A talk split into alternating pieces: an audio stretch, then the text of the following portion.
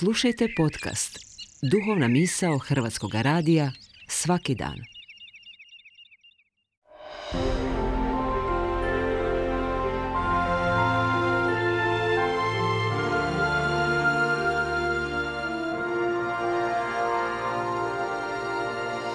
Duhovna misao. Urednica je Blaženka Jančić.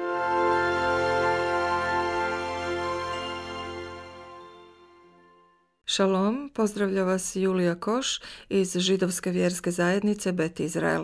Danas ću vam govoriti o dubokom moralnom osjećaju prema bližnjemu kojemu treba težiti, kako nam nalaže tradicijska židovska literatura, nepregledno puna priča i anegdota o velikim učenjacima, pravednicima i židovima i nežidovima.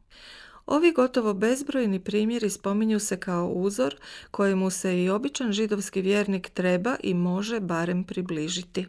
S pripovijestima i anegdotama iz života velikih uzora učenosti i moralnosti u židovskoj starini srećemo se prije svega u Talmudu. On je gotovo nepregledno golema zbirka sveukupnoga drevnoga židovskog znanja, svojevrsna starovjekovna opća židovska enciklopedija – Naziva ga se i usmenom Torom, jer se vjeruje da ga je Bog u doba kada su židovi postali narodom, krajem 14. stoljeća prije nove ere, izdiktirao Mojsiju usporedo s pisanom Torom.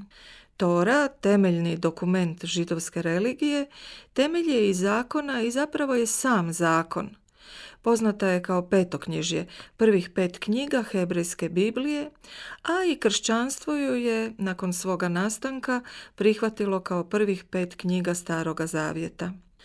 S obzirom na razmjernu kratkoću i sažetost teksta Tore, zbog čega kažemo i da je Tora škrta na riječima, Talmud je neizbježno tijekom više stoljeća nastajao kao plod umovanja mnogih naraštaja učenjaka, njihovo opsežno tumačenje riječi i misli iz Tore.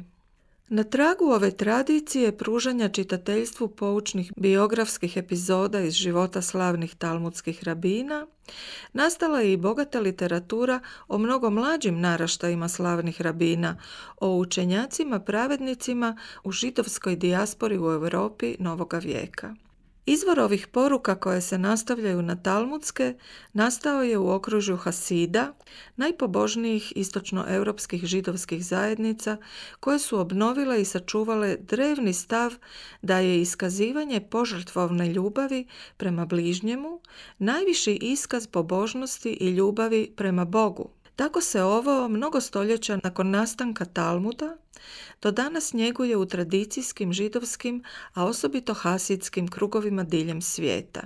Jedna takva anegdota govori o slavnom cadiku, odnosno pravedniku, znamenitom rabinu iz mjesta Sasova, kojemu je jednoć dok je podučavao u sinagogi, došla neka žena sva u suzama. Rebe, molim te, moli za moju kćer, preklenjala ga je. Teško je bolesna, čini se da će uskoro umrijeti. Cadik joj odvrati uobičajenom formulom. Neka joj svemogući podari brzo i potpuno ozdravljenje. Ali žena je ogorčeno zahtijevala više. A ne, ne, to nije dovoljno. Neću se maknuti odavde sve dok se svojim mjestom u budućem svijetu ne zakuneš da će ona ozdraviti. Cadik mirno odgovori. Zaklinjem se svojim mjestom u budućem svijetu da će tvoja kći ozdraviti ako stvoritelj tako želi. Primijetili ste da se ogradio završnim riječima ako stvoritelj tako želi, jer se nije smio zakleti o nečemu čime ni jedan čovjek ne upravlja.